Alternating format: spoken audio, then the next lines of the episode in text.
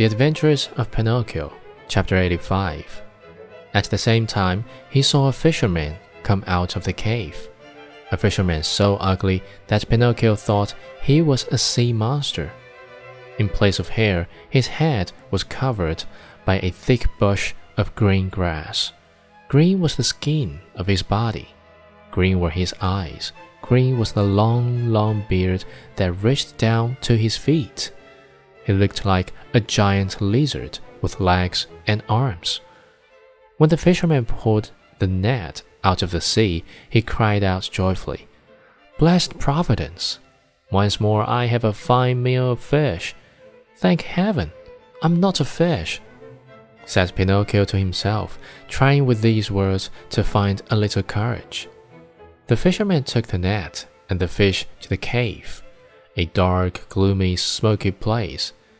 In the middle of it, a panful of oil sizzled over a smoky fire, sending out a repelling odor of tallow that took away one's breath.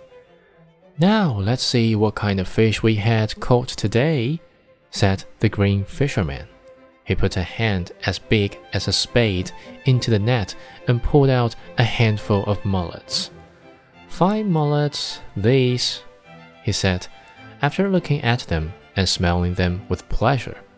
After that, he threw them into a large empty tub.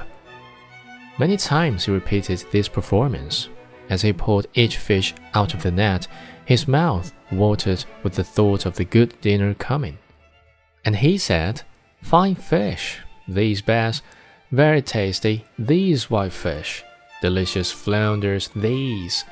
What splendid crabs! And these dear little anchovies, with their heads still on.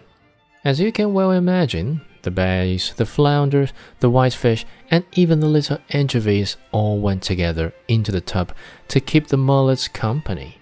The last to come out of the net was Pinocchio.